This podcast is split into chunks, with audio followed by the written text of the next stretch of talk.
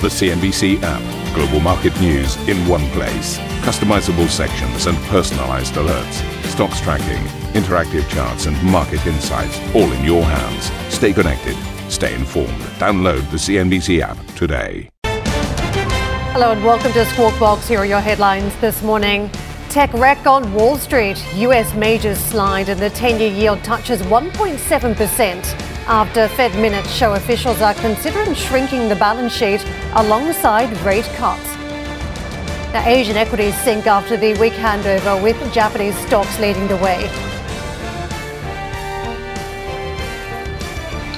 At least seven European countries reporting record daily COVID cases, but the UK is actually easing testing requirements.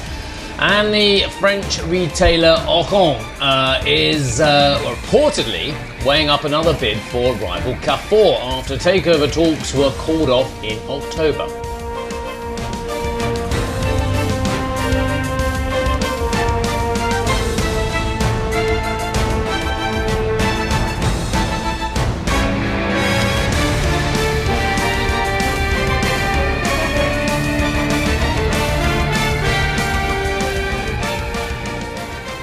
Morning, everyone. There's lots to discuss, but I probably should start off by saying I don't think it's called Auchan, the French retailer. It, my, my, French pronunciation was awful. I think it's Auchan. There you go. That's much better, isn't it? Right, let's move on to the main story. So, uh, US Federal Reserve is gearing up for tougher tightening uh, in the months ahead. Now, the FOMC minutes not normally the most exciting read for many of you in the market world, but actually they were yesterday. Uh, interest rate hikes could now be more aggressive than many have been expecting uh, in a bid to tame soaring inflation while keeping the economy growing. Markets are now pricing in the first quarter point rate hike to come as soon as March. About 80% chance, many are saying in the markets, and as many as three more for the year. Uh, the minutes also showed almost all FOMC participants agree it would be appropriate to let the central bank's balance sheet shrink. That's the point as well uh, about um, taking in the balance sheet aggressively uh, once it has lifted its main policy rate. And that, Karen, is what got the market rather excited. Yeah, it's a significant shift from where we have been. And I think that change in direction and the, the pace and timing that the market's now contending with has had ramifications. I want to take you to the bond market first up because you can see at the short end, the, that's a two and the five, that's where some of the repricing has happened around the interest rate story. Don't forget, we were roughly yielding 0.73 of a percent Friday close. We're now 0.85. So we have marched higher on that end. And if you take a look at the 10 year as well, investors also moving that end of the market 1.72 where we're trading. We're up from 1.51 and that Friday close. So it's a significant march higher. We've got about 20 odd basis points move in a fairly short period of time. And that is uh, causing a big impact on the markets too. And we saw as the Fed minutes crossed, uh, this is how it played out across the course of the day. The selling really kicking in uh, from the outset and then falling into the finish. So markets pulling back sharply, and the extent of it, I mean, we saw it on the Nasdaq in particular, falls of 2.6 percent. Uh, the S&P 500 and 1.7, the Dow falling 1.1. So we have uh, certainly had that pullback, and I wouldn't say just on uh, some of the, the big market uh, averages. The, the pullback we saw on the Nasdaq, then closing below uh, its uh, effectively the, the, range, more than 5% off. We start to talk about the type of correction we might be seeing on the markets when we're down more than 5%. And this market now off its record high to the tune of close to 7%. So we are getting in some of the high ranges now as investors pull back from the big technology names because of the interest rate scenario. I want to get into that, that NASDAQ composite pullback 523 points by the end or 3.3%. And you can see by the close of the trade, we also fell across the board a similar sized territory in some of these big names. Meta, that's the uh, Facebook company, 3.6% down. Netflix down 4%. Apple, Microsoft, don't forget these have been two fairly significant high flyers around the pandemic. Both of those stocks falling. And you could see across on some of the other major names, all in the same sphere. 4.6% down for Alphabet and Tesla, just a little bit more, one of the big momentum plays. US banks, by comparison, this is where you could have been caught out this year. If you're positioned badly around these names, you're now seeing huge disparity just over the, the, course of 2022 so far. Banking stocks have been better performers, still falling yesterday, but slightly smaller falls. So for instance, if you look at the KBE yesterday was down three quarters, 1% versus a fall in the FANG Plus stocks of more than 4%. So significant difference there in the extent of the fall. And now over the course of the week, the FANG Plus stocks have been down more than 6% versus a week to date gain of close to 4% for the banks. So huge gap there in market performance in a very short period of time. I want to take you to the dollar. We are seeing, of course, uh, the yield be supportive of the greenback story, and that means sterling and euro on the back foot the morning session. 135.26 on sterling, 113.07 on euro. A dollar, though, losing a little bit of steam versus the Japanese yen at this point. Yen is uh, picking up a little bit of steam here. Dollar is supported versus the yuan. And Asian markets picking up on that fairly rough session from Wall Street. And you can see how how it plays out across the board. Uh, big tech names also been hit in this part of the world on the Japanese stock market. That means the Nikkei is reversed 2.9%. Hong Kong stocks trading down four tenths. Chinese stocks are only slightly below the flat line at this point. And as we talk about technology, don't forget this is a market that's been dealing with its own form of tech regulation that's had a, a huge impact on the sector in recent times. So a little bit more contained today. The Australian market down heavily, though, two and three quarters of a percent. So the idea around cheap money having an impact on various different quarters of the global equities space. Steve. Yeah, absolutely. Great, great summary, Karen, as well. I mean, I've been thinking a lot about this move and the moves we've seen in, in recent weeks as well. Uh, and there's a couple of things we need to say as well. Are you buying the dip?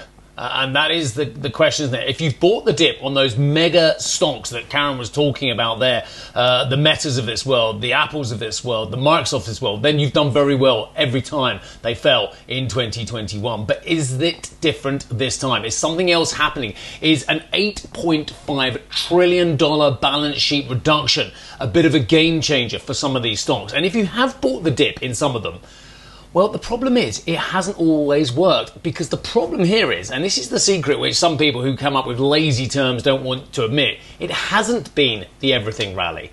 Oh yeah, I see the titles, everything. It hasn't. Let me give you an example.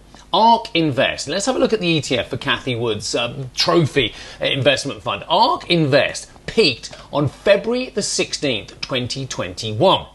It was trading at around about 157 bucks, give or take the change.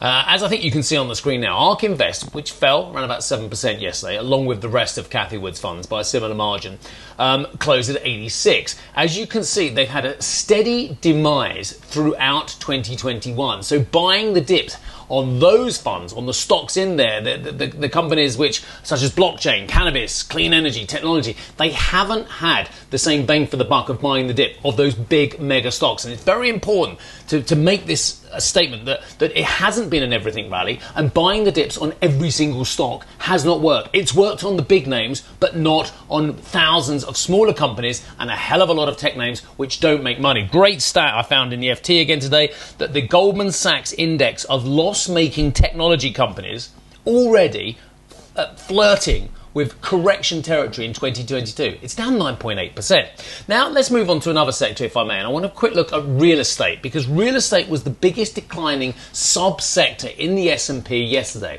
It fell 3.3%.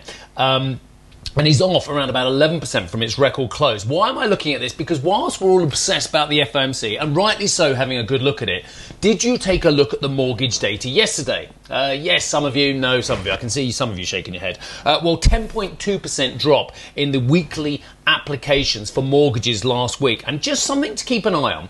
As the cost of money goes up, the cost of 30 year mortgages, which are some of the most popular in the United States, has actually crept up. On the fourth quarter of 2020, so near the peak of the crisis, we had a 2.95% um, rate for 30 year mortgage uh, applications or mortgage successful applications in the United States. It's now crept up to 333, 3.33 as well. So it just shows you A, mortgage financing is getting tighter, B, the availability isn't so easy. Plus, in the meantime, real estate prices have gone through the roof. There's a shortage of land banks, there are problems with commodities. We've talked about this. So, more expensive to buy properties, financing getting tougher as well. Just something to look out for because we all know how important the housing market is in the United States. Right, let's move on to the third third piece of data, uh, and that was this private sector survey called the ADP. And let's be honest about it, the ADP is a pretty useless marker for non-farm payrolls over the years. It's interesting, but the correlation between the data we're looking at tomorrow and the ADP it's not always the best uh, marker,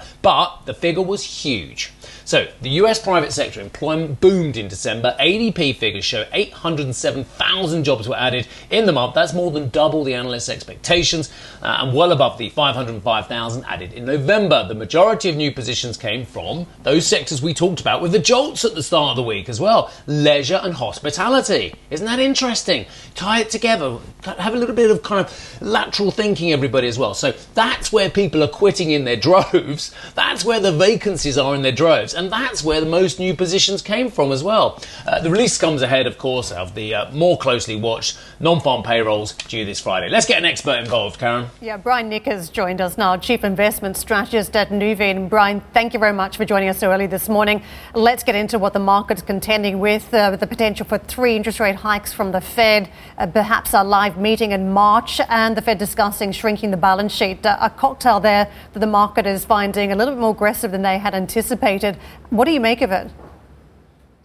Well, first, thanks for having me. I think, you know, now that we've actually seen the market start to price in even a bit more than three rate hikes this year, but I think we have to take a step back and remember that these minutes are from the meeting from last month in December. This isn't fresh thinking from the Fed in light of the impact that Omicron has had.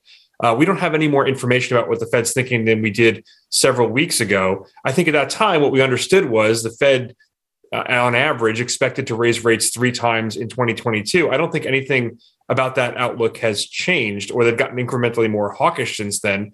But I do think that maybe investors are now focusing, now that we're in the new year, are focusing more on that. We didn't see that much of a reaction after the meeting itself. We're seeing one now in terms of the steeper yield curve, uh, a little bit of a stronger dollar, but I think just lingering concerns about the Fed maybe starting to move a little bit too quickly uh, in shrinking its balance sheet and in over tightening this year. And if those concerns creep in, and right now I think they're concerns, not alarm, you could see valuations pressured across the board in the equity market, which would tend to favor uh, lower valued or more cheaply valued companies, which is exactly the pattern we saw today after the uh, minutes were released. Brian, you mentioned Omicron, and the market is seeing its way through this uh, pandemic variant at this point. You can see it around some of the bets that have been placed. Is that going to be the same story for the Fed? Because it feels as though it's reached its 2% mandate on inflation, and perhaps we're getting closer to uh, full employment as well, given the, the change in structure we've seen in the workforce. Uh, do you think Omicron is going to make that much of a difference this year for Fed policy? I think it could put the Fed in an awkward position. Right now, the markets have a better than even chance priced in that the Fed will be raising interest rates in March. If the January payroll report is negative uh, for payroll growth, as it was around this time last year when we were experiencing another wave of COVID, um, you know, even if it looks like we're coming out of it, it'll be awkward for the Fed to be raising interest rates much sooner than expected just a few months ago in light of a weak payroll report that I think potentially is going to be coming our way in early February for the month we're in. I think the Friday report could be quite strong, but once the Omicron uh, variant is felt on the, the impact of the labor force, the willingness for people to seek jobs, to people to hire uh, workers in this environment, I think it could put the Fed in a bit of an awkward position and force them to, to punt this out a little bit further. Brian, very good morning to you. Happy New Year, my friend. Look, I, almost shed a tear for those hedge funds the other day when I heard that their average performance in 2021 was a, was a mere seven or eight percent compared to the S&P, which put on 27 percent as well. And the reason why is being cited they just didn't own enough of those massive stocks that powered the S&P higher as well. What about those massive stocks? If we see a rotation out of them now that it's meaningful rather than just one or two days, that could spell very, very big problems for the broader market, couldn't it? I think what investors probably should focus on as we're kind of still looking back at 2021 is that US large cap growth stocks, which continued to lead last year, very familiar place at the top of the distribution of asset class returns, are unlikely to continue to be dominant this year. That was our thesis coming in, even before we knew about the Fed's hawkish pivot all the way back in November when we released our report for this year. We were focused on areas that underperformed last year, US small cap stocks, which seem extremely cheaply valued Eurozone stocks, cyclicals within the US. So a much more kind of broad array of economically sensitive, but not overly expensive looking areas of the market. This week, I think, has validated that uh, much more quickly than I think than we would have anticipated. But if you're focused on industrials, you're focused on financials, I think even the, pocket here for energy to outperform, I think that's very real. And we've seen it in the past. Uh, I think tech is is going to have its day as a very high earning sector, but when the investors are focused on concerns about rising rates, it tends to perform less well. And I think that's where the focus is going to be for the near term. Brian, uh, what you just said there sounds uh, almost casual, but I think what you just said there is absolutely enormous. If we lose the leadership of Apple, Microsoft, Alphabet, Amazon, Tesla, Facebook. We're talking about the trillion dollar club, give or take, as well. We're talking about $3 trillion Apple, $2.5 trillion Microsoft. I think we've got a lovely board for this as well. Alphabet, $2 trillion.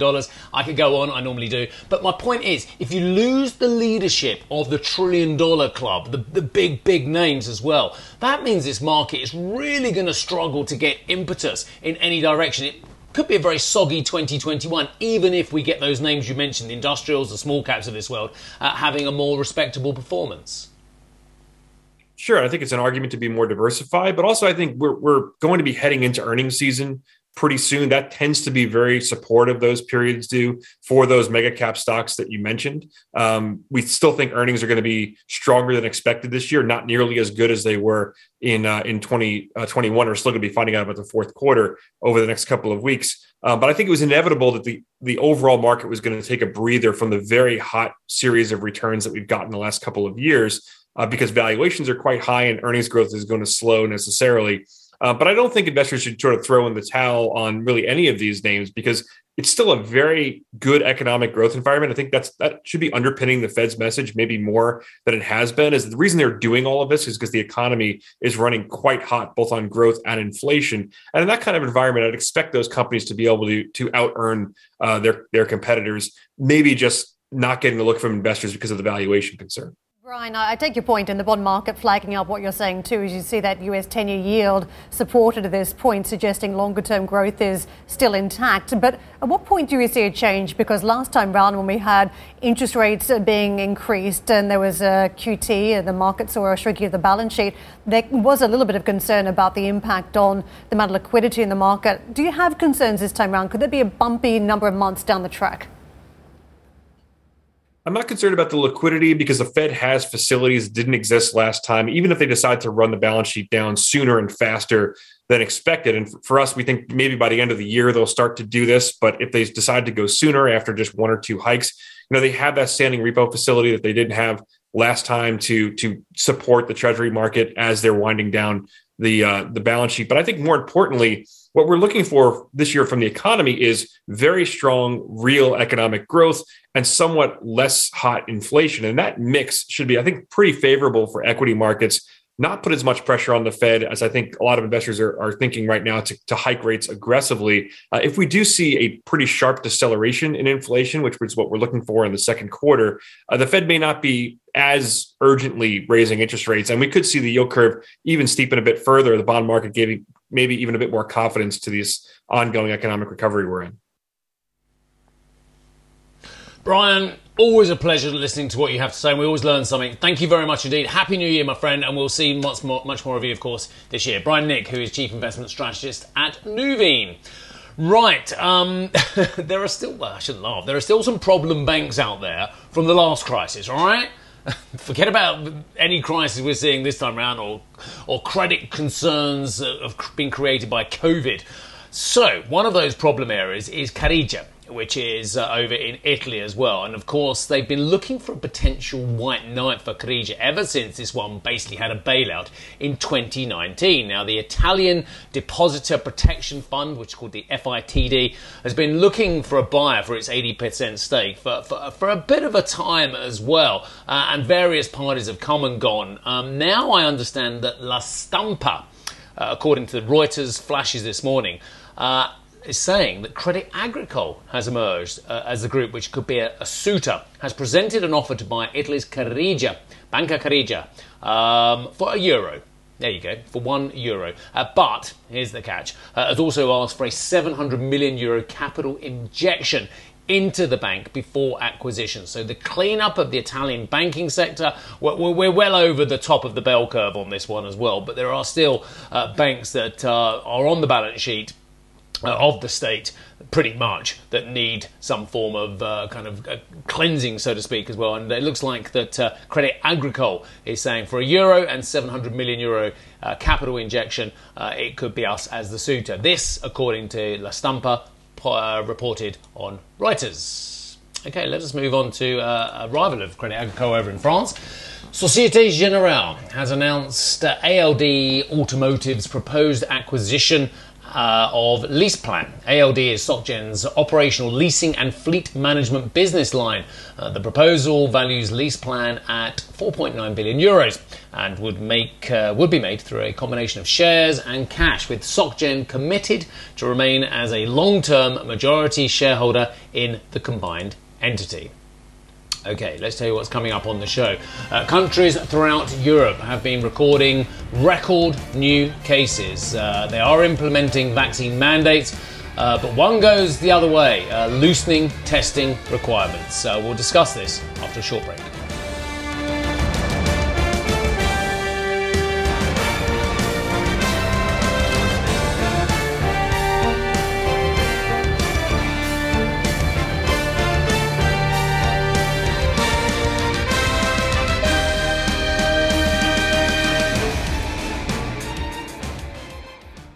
Ambition to me is about doing better. I think ambition creates a pathway. The best advice I can give someone starting off a career is don't have a career, have lots of careers, try loads of different things. Talk to people and put your ambition out there. I don't feel that I've hit peak ambition because it's a learning journey. CNBC is where ambition meets opportunity. What does living ambitiously mean to you? Hear it from our CNBC anchors, reporters, and global business leaders on CNBC.com.